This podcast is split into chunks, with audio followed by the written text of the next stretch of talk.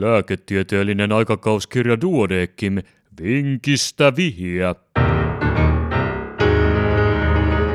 Numero 6 vuonna 2020. Pienen lapsen silmien nykimisen yllättävä syy.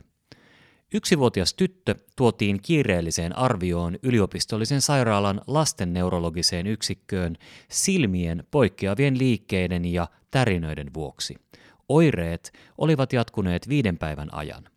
Tulovaiheessa vastaanotolla havaittiin useita 1-2 sekunnin pituisia horisontaalisia silmien nykimisiä. Äiti kertoi, että lisäksi oli esiintynyt päivittäin muutama sekunnin pituisia koko kehon tai yläraajan tärinöitä.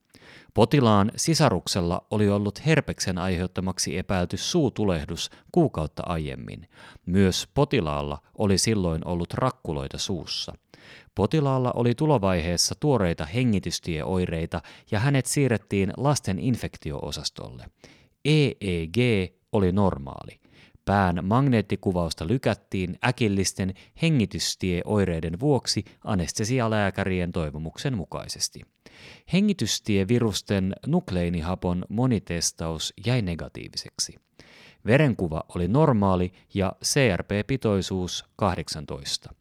Vatsan kaikukuvauslöydökset olivat normaalit. Potilaalla ei ollut äkilliseen aivopaineen nousuun liittyviä oireita ja pohdinnan jälkeen hänestä otettiin aivoselkäydinnesten näyte, jossa leukosyyttimäärä oli normaali.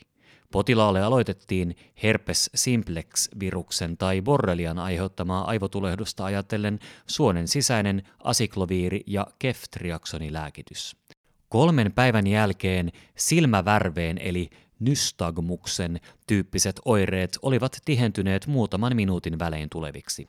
Hoitava lääkäri muisti kuuleensa aiemmin klinikkaesitelmän lapsen silmän liikehäiriöiden syistä. Huomattiin, että tekemättä oli eräs perustutkimus, joka ei vaatisi anestesiaa ja voisi mahdollisesti paljastaa potilaan oireiden syyn. Minkä tutkimuksen hoitava lääkäri määräsi? Ja vastaus seuraa hetken kuluttua.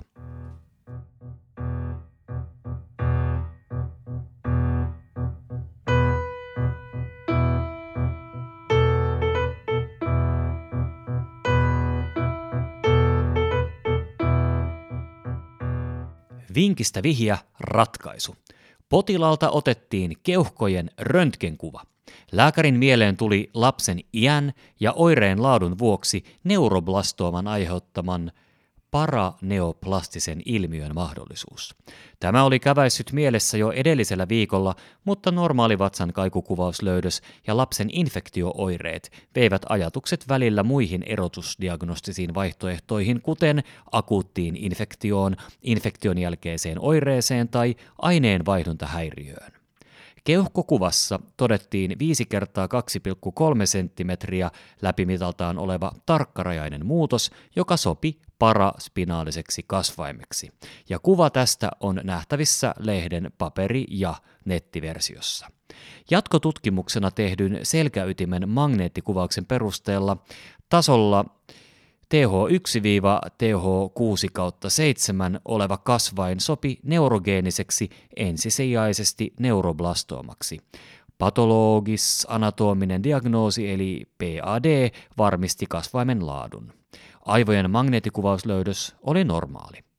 Neuroblastooma on primitiivisistä sympaattisista gangliosoluista lähtevä kasvain, jota esiintyy tyypillisesti 1-2-vuotiailla. Se on kolmanneksi yleisin lasten kasvaintyyppi leukemian ja aivokasvainten jälkeen. Taudin kulku voi vaihdella aggressiivisesta etäpesäkkeitä lähettävästä kasvaimesta spontaanisti regredioituvaan kasvaimeen. Neuroblastoomaan liittyy muutamalla prosentilla lapsista silmän liikehäiriö paraneoplastisena ilmiönä. Tavallisimmin se esiintyy opsoklonus myoklonus ataksia oireyhtymänä, jossa silmän liikkeet ovat kaoottisia, eri suuntiin nykiviä. Potilaamme oirekuva sopi horisontaaliseen opsoklonus-varianttiin eli okulaariseen flutteriin. Opsoklonus on harvinainen löydös lapsilla, sillä sen vuosittainen ilmaantuvuus on 0,18 tapausta miljoonaa kohti.